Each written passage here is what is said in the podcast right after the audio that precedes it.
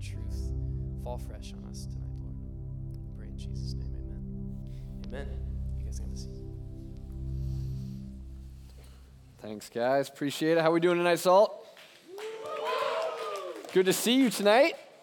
We uh getting after. If this is your first time, welcome to Salt. Been meeting new people every week. It's like one of the highlights of my week for sure. My name's Ryan. I'm on staff here. Would love to meet you.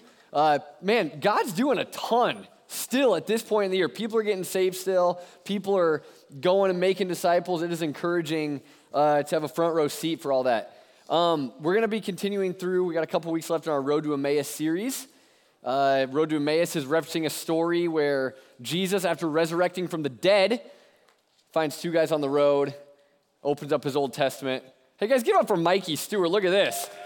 Appreciate it, Mike.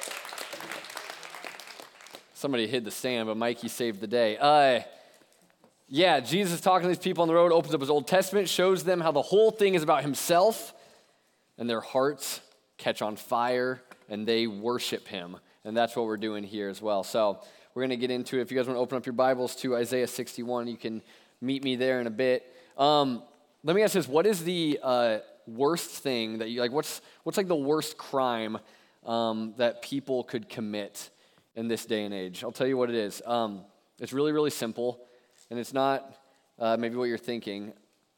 Just say something offensive. That is literally the gold standard of um, injustice these days. It's uh, you want to really make somebody mad, you want to really get in trouble, just say something that somebody else thinks is offensive. Um, nobody is, you know, nobody doesn't know what I'm talking about. Um, what's, what's the punishment for this?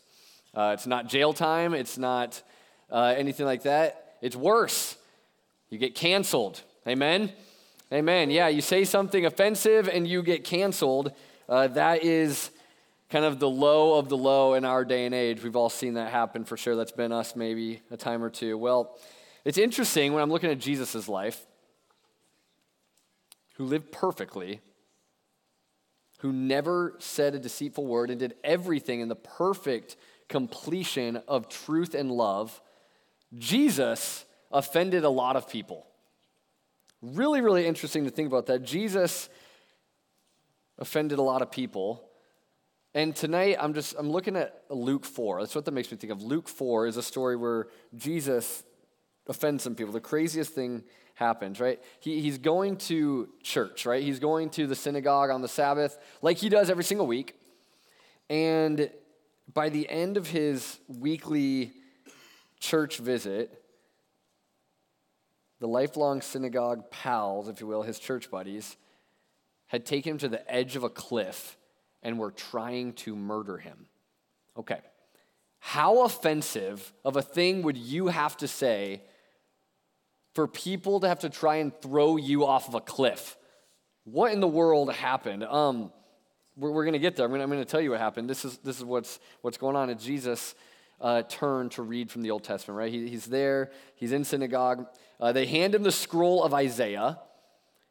And Jesus gets up and he, and he reads these words. And this is from Luke 4 18 through 21. The verse will be on the screen. He says, The Spirit of the Lord is on me because he has anointed me to preach good news to the poor.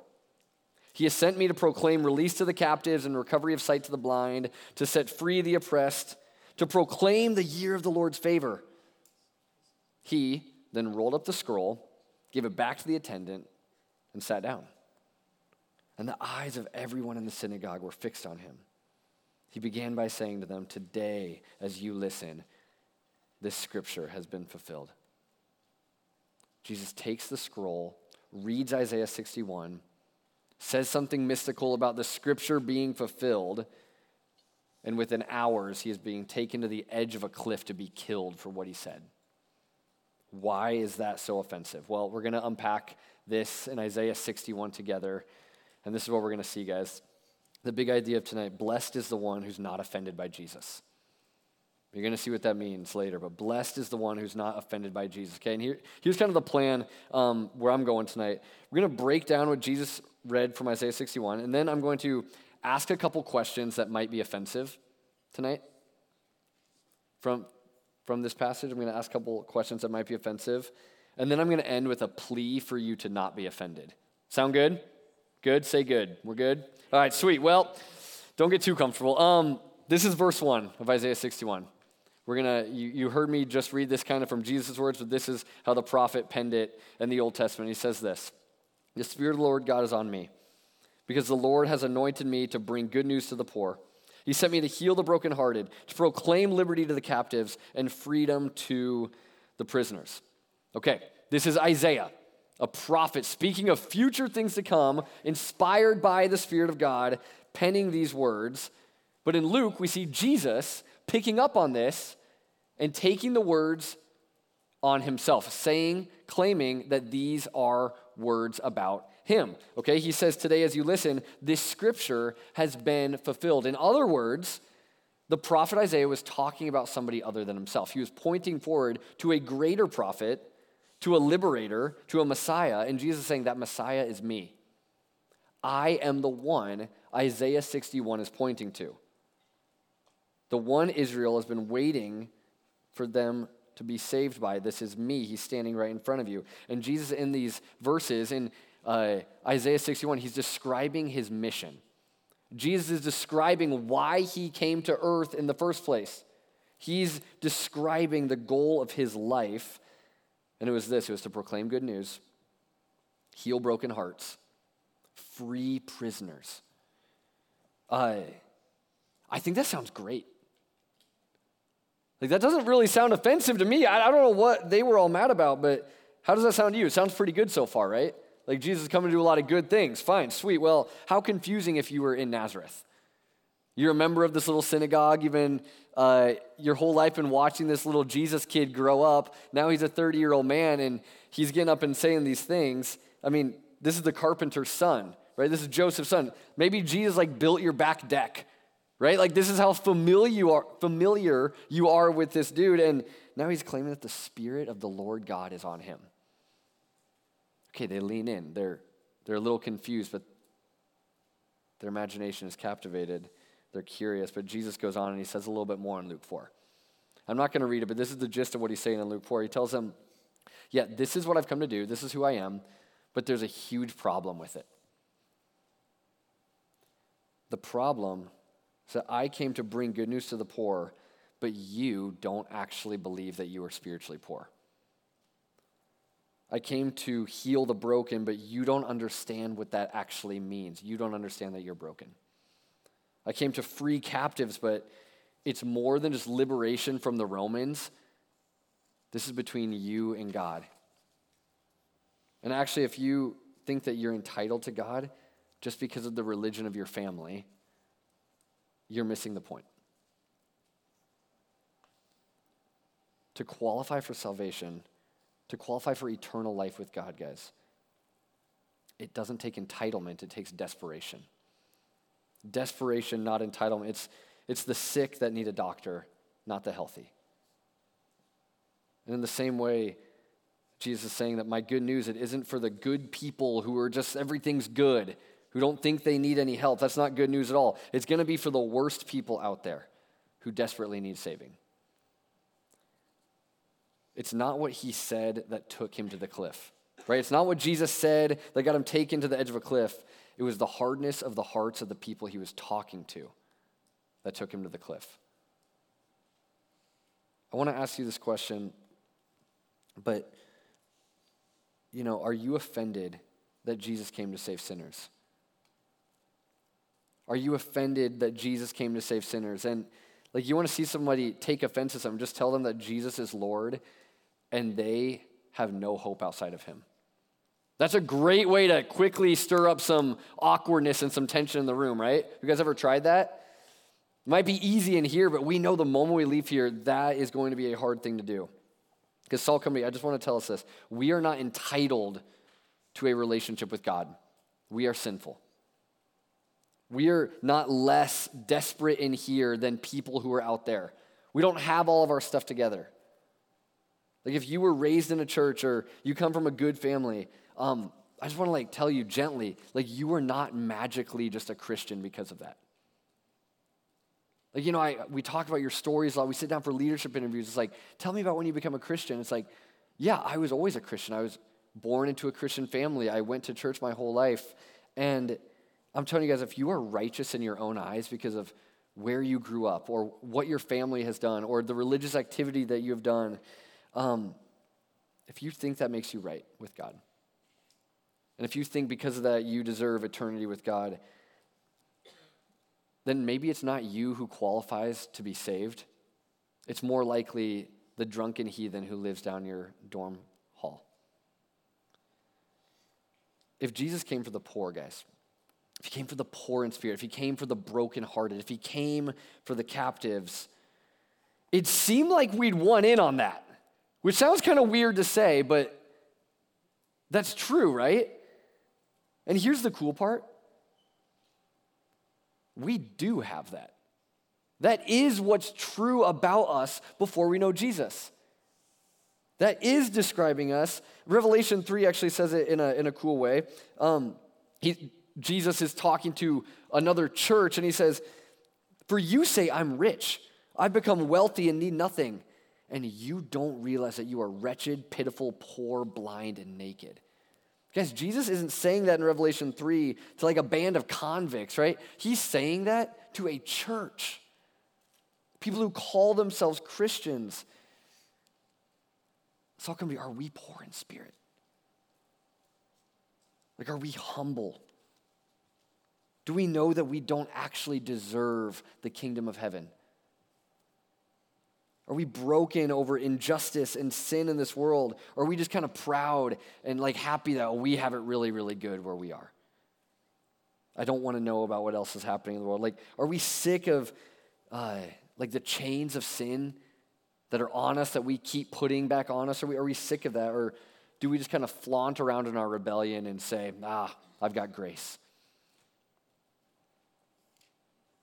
If we recognize our need for God, you will find God. But you might be offended by Jesus saving sinners if you actually don't see yourself as a sinful person, guys. Um,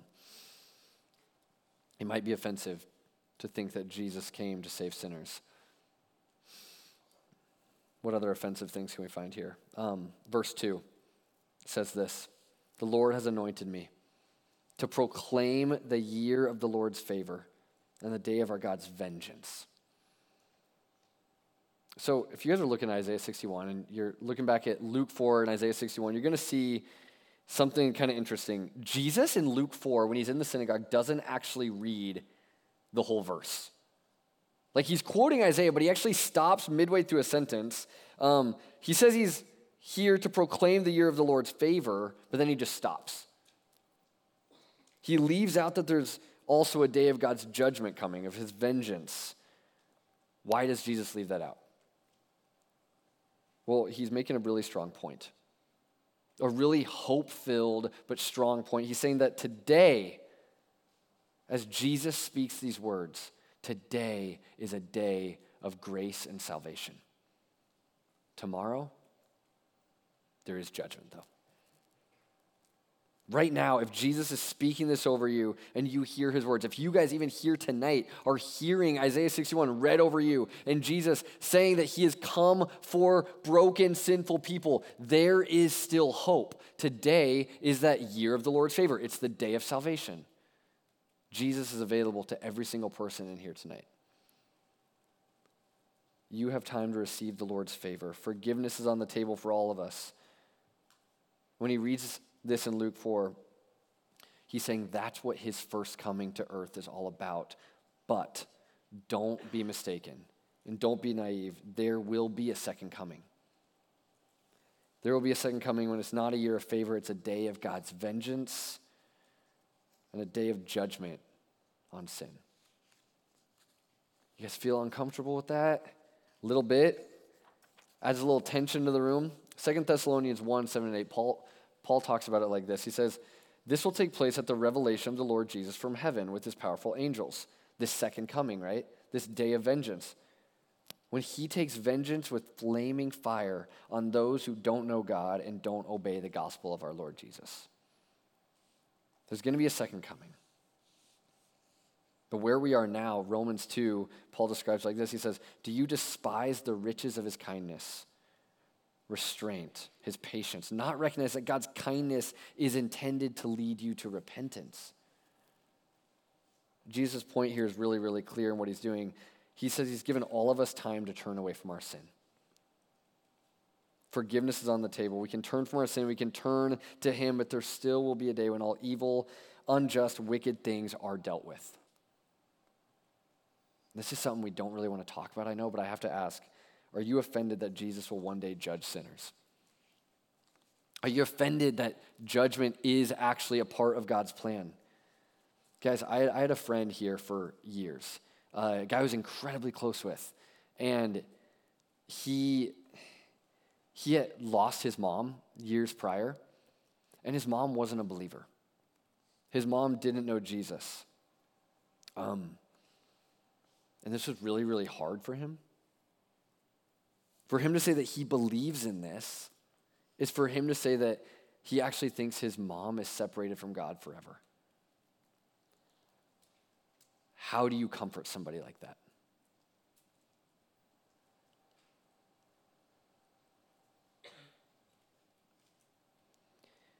There's a lot of weight on him, a lot of wrestling, and a lot of questioning. And eventually, I don't, yeah, he just, he didn't, he didn't want to hear it anymore. Then I haven't seen him in a long time, but a lot of us, we've wrestled through this stuff. We've thought about this. You've, you've sat in that tension before and felt that gut rot, but man, like, if God is really loving, wouldn't He just forgive everybody? That's what I would do, right? Have you ever, ever said something like that? Well, I don't know, man. We, we have no problem with a, a, father defending his family if somebody breaks into their house to murder them. We have no problem with the father destroying that intruder. But we think, like, man, who is Jesus to avenge sin? Who is Jesus to protect those he loves? Who is Jesus to destroy evil? And I think a lot of times, guys, we think that we're a better judge than God, that we understand the dynamics of good and evil and how to defend his glory better than he does, but he doesn't actually need our help. And as hard as that is to stomach, and as hard as that is to, to talk about and sit in this idea of judgment, it calls us to a great place of faith, but it also calls us to a great place of comfort, knowing that God is for us and He can be for anybody. No, I think, sadly, guys, we have a very small view of sin, and that leads to a really narrow view of God and who we want Him to be. We don't want to hear that helplessly sinful people, that we are helplessly sinful people without Jesus. We don't want to believe that sin has eternal consequences, guys. Maybe these are reasons that somebody would want to throw Jesus off a cliff, right? But, but I want this. Um, I want us to be people who aren't offended by Jesus, but are people who worship Jesus, who are confronted with the truth of what he has to bring to the table. And instead of taking personal offense, or cultural or whatever type of offense we can find. What if his words turned us into worshipers? What's that like? What's it like for the sinner who's been forgiven? What kind of blessing does he have for you? Well, I want to make now, just for the second half of this, a plea to not be offended by Jesus, okay? Me pleading with you from Isaiah 61 to not be offended by Jesus, okay? The first thing is this don't be offended. Receive his joy instead of despair. Don't be offended. Receive his joy instead of your. This is what verses 2 and 3 say of Isaiah 61. The Lord has anointed me to comfort all who mourn, to provide for those who mourn in Zion, to give them a crown of beauty instead of a crown of ashes, festive oil instead of mourning, and splendid clothing instead of despair. The three instead ofs, you see that in there? See that? Give me this instead of this, this instead of that, this instead of that. A great exchange. Jesus actually, guys, wants to make a trade with you tonight. He wants to make a trade with you tonight. His mission, it looks like him hunting down the saddest, most distraught people in the world, leaning in closer than any friend or parent has ever leaned into them, and giving the most comforting hug that you could ever imagine. Do you see here how he provides? Your ashes replaced with royalty. No more crying just anointing you like he's anointed. Like setting you apart, smearing you with oil, almost like somebody's getting knighted. Just like he was anointed, he wants to anoint you. He's raising you up to where he is, and he's making you a royal priesthood. He's bringing you into his family. He's putting the best wedding clothes ever on you. Christian, you are a sinner turned saint. This is what's coming for you if you have traded your sin for his righteousness.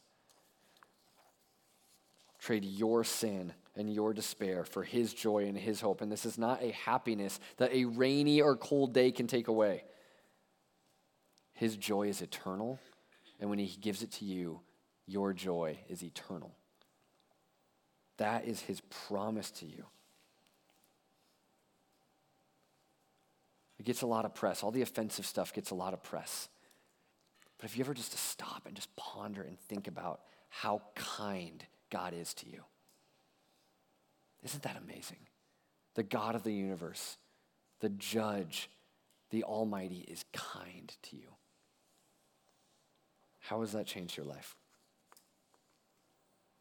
When I woke up the other night, because I had turned off the heat in my house, and I woke up shivering with my cat shivering on me. And it was 50 degrees in my house because the temperature dropped like 60 stinking degrees in one day. What kept me from just picking up and moving to Mexico the next day? It's because I looked at my weather app. My weather app promised me that tomorrow would be better. Guys, trading your mourning and your despair for joy does not mean like a Lego movie thing is all of a sudden like everything is awesome, is the song playing over your entire life. But it does mean that you have an eternal hope that outweighs the darkest despair that you can face in this life. Despair, guys, it's the complete loss of hope. It's complete hopelessness, and Jesus wants to trade his joy for that despair. That's not a fair trade, but I think we should take it every single time. Amen. This is what you guys can do when you're filled with this joy and when you're filled with this hope. First thing, you can cry differently. You might still cry in this life. You will, I promise you, Unless you're a stinking robot in here, you will cry in this life. But when Jesus' friend Lazarus died, guess what he did? He wept. He wept even though he knew he would raise him up back to life. Jesus wept because he hated how sin and death vandalized his world and his friends. But 1 Thessalonians 4 13 and 14 says, We don't want you to be uninformed, brothers and sisters, concerning those who are asleep or dead so that you will not grieve like the rest who have no hope, who have despair. For if we believe that Jesus died and rose again, in the same way, through Jesus, God will bring him those who have fallen asleep. That's you, Christian, when you die. Death is not the end. And that means even our worst days don't define our lives. And it's crazy. God doesn't ignore your tears and tell you to toughen up and get over it. No. Psalm 56 8 says, God, like, catches those tears and puts them in bottles. I don't know what that means, but he's taking inventory. That's how near and caring he is to you. I don't know what he plans to do with those in eternity. If he's like gonna, we roll up and he's just gonna smash them right in front of us. I don't know if he's gonna turn them into something cool like a waterfall. I don't know, but he's got them. He's got your tears. What's he up to? It's going to be something beautiful. We need to cry differently when we are in Christ. But the second thing is we need to move towards broken people. Like Jesus in Psalm 6 or Isaiah 61 is moving towards broken people, hurting people, helpless, desperate people. We now get to do the exact same thing for other people. Because you know what's true, guys? I was just thinking about this today, how crazy this is. Every single person that you have ever encountered has reason for despair. Every single person has a story with really, really low lows that has really shaped them into the person that you are meeting in that moment. Are we looking for that? Are we, are we noticing that? Are we looking past the facade, or are we giving people a facade even, or are we getting real with people? We who have Christ have every single thing that somebody needs to have joy and to have hope forever. Guys, I was at disc golfing with my golf buddies the other day. Not golf buddies. Disc golfing is way better than golf. And I was out there because I'm not rich. And we're out there, and this familiar face walks up. And I'm like, hey, I know you. You're a dude at my favorite restaurant, right? Like, you're like a waiter there. He's like, oh my gosh, yeah, totally. I remember you. Like, what's up? This guy's really good with faces. He's, he's like a, got like a really, really good waiter face. He's smiling all the time. He's really loud and excited. You would think he's the most joyful person ever. And as we were going disc golfing, I find out this is one of the most broken and sad people I've ever met in my life. He was pretty open with me. He was an agnostic. He didn't want to believe in anything because he thought there was more freedom in that. He had run away from home as a little kid and emancipated. He doesn't have any family. He has tattoos of different religions on his body, kind of as a joke. And I was like, dude, can I please just sit down with you and hear your story sometime? This is a dude who just walked right up to me with the biggest smile on his face, and 10 minutes in, I found out he was in despair.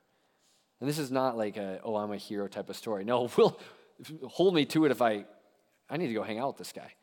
But I'm telling you, this is a type, this guy is a type of every single person that you encounter. God have mercy. Will I run towards that person or will I run away from them? Will we look towards the hopeless, guys? We should. Because, like Jesus was anointed with oil, setting him apart for his mission, his people, us, we are now anointed with that same festive oil, deputized to join with him in giving joy to everybody who would accept it. There's no time to hold on to our own offenses, right? There's no time to be offended when Jesus' face is shining upon us and we see that smile is for us. Praise God. Don't be offended, but actually, just receive that joy. Finally, guys, don't be offended. It's my final plea for you're not be offended. Don't be offended. Receive his righteousness instead of your sin. How beautiful is verse 3, this last verse we're going to handle tonight. It says, They will be called righteous trees, planted by the Lord to glorify him. This is what's coming for you, Christian. This is who he is already creating you to be. Many of you guys have been following Jesus for a really long time now. Um, you maybe became a Christian when you were a kid or early in college and you're still doing it. Um, and you're just like really tired right now, this whole Christianity thing. You're tired of kind of messing up in the same old ways. You're tired of still not feeling like total freedom from that temptation that you just can't seem to shake, all that stuff. Um, you're exhausted. But Jesus, guys, is offering you a, be- a better vision for your life than just, man, I don't know if I could do this for another 50, 60, 70 years. I don't know if I'm going to make it another 50 years, man. Jesus is actually offering you a better vision for your life than being weak and being a failure who's holding on by a thread with shallow roots, guys. He says that he can make you into a strong oak of righteousness immovable, rooted, strong, beautiful, always bearing fruit, and always glorifying God. Because, Christian, it's God who made you, God who planted you, and God is growing you, and God is sustaining you, and God will take you to the end, and He will get the glory. Some of you guys are terrified to die, right? Even Christians, like you're terrified to die because you don't know what it's going to be like to stand before God. Like, what is he going to say to you? Well, Isaiah 61 does tell you what he's going to say that you will be called righteous, a tree planted by God for God. And God will be glorified in his people. I bet you guys are wondering from Luke 4 if Jesus got thrown off that cliff or not, huh? Well, he didn't. Um, some weird twist in the story. He just kind of like evaded them. They were taking him to the cliff, and uh, I don't know. There's some different what people think, commentators think. Uh, Jesus just didn't get thrown off the cliff. He evaded them. It was not his time yet. But just a couple years after that, it would be his time, right? Where he was led up a hill again and he would be willing to die. To be pinned up on a bloody beam by the people who had spent a lot of time around Jesus. But they never believed that he was Messiah, the Messiah of Isaiah 61. Salt Company, that cannot be us. We cannot be a people who are so familiar with Jesus, watching him grow before our very eyes, comfortable with him being around, just another person in the room, familiarity. Jesus Christ is Lord. And this is the day of his salvation. When we look at the cross of Jesus, dying for our poverty, our brokenness, our captivity, Salt Company, let's not be offended. Let's worship. So I'm going to pray for us. I'm going to pray for you guys now. Um, Lord, there are anywhere from 99% to 100% of people in here who still struggle with doubt. And God, we, uh, we're looking at this, and I think most of us are saying, God, I want to believe that, but help my unbelief. And it, it reminds me, God, of John the Baptist just a few chapters later in Luke 7. One of the greatest Christ followers the world has ever seen, if not the greatest. Um, is recorded as, as saying this. He sends out his people and they go to Jesus and say, Hey, John the Baptist sent us to ask you, are you the one who is to come, or would we expect someone else? At that time, Jesus, he healed many people of diseases, afflictions, evil spirits, and he granted sight to many blind people. And Jesus said to John's people, He said, Go and report to John what you have seen and heard. The blind receive their sight, the lame walk, those with leprosy are cleansed, the deaf hear, the dead are raised, and the poor are told the good news. And blessed is the one who isn't offended by me. Jesus, would you bless us tonight? God, would we not be offended by you, but would we have faith in you? Would we come to the end of ourself tonight and, uh, yeah, God, just say, we're here to worship you. We want to be planted like oaks of righteousness who will bear our fruit to the glory of God for all eternity. But God, that's a supernatural act. We can't do that on our own. We need you to come and, and save us and to produce that fruit in us. God, send your spirit, anoint us as you were anointed, heal us, free us, open our eyes, send us out, God, so that we can join in this ministry that you came to earth to do, Jesus. Anoint us with your spirit tonight. And with these songs as we close tonight, would they be a sweet, sweet song, a sweet sound to your ear? Guys, this, this place be just a house of worship. We love you so much, Lord. Amen.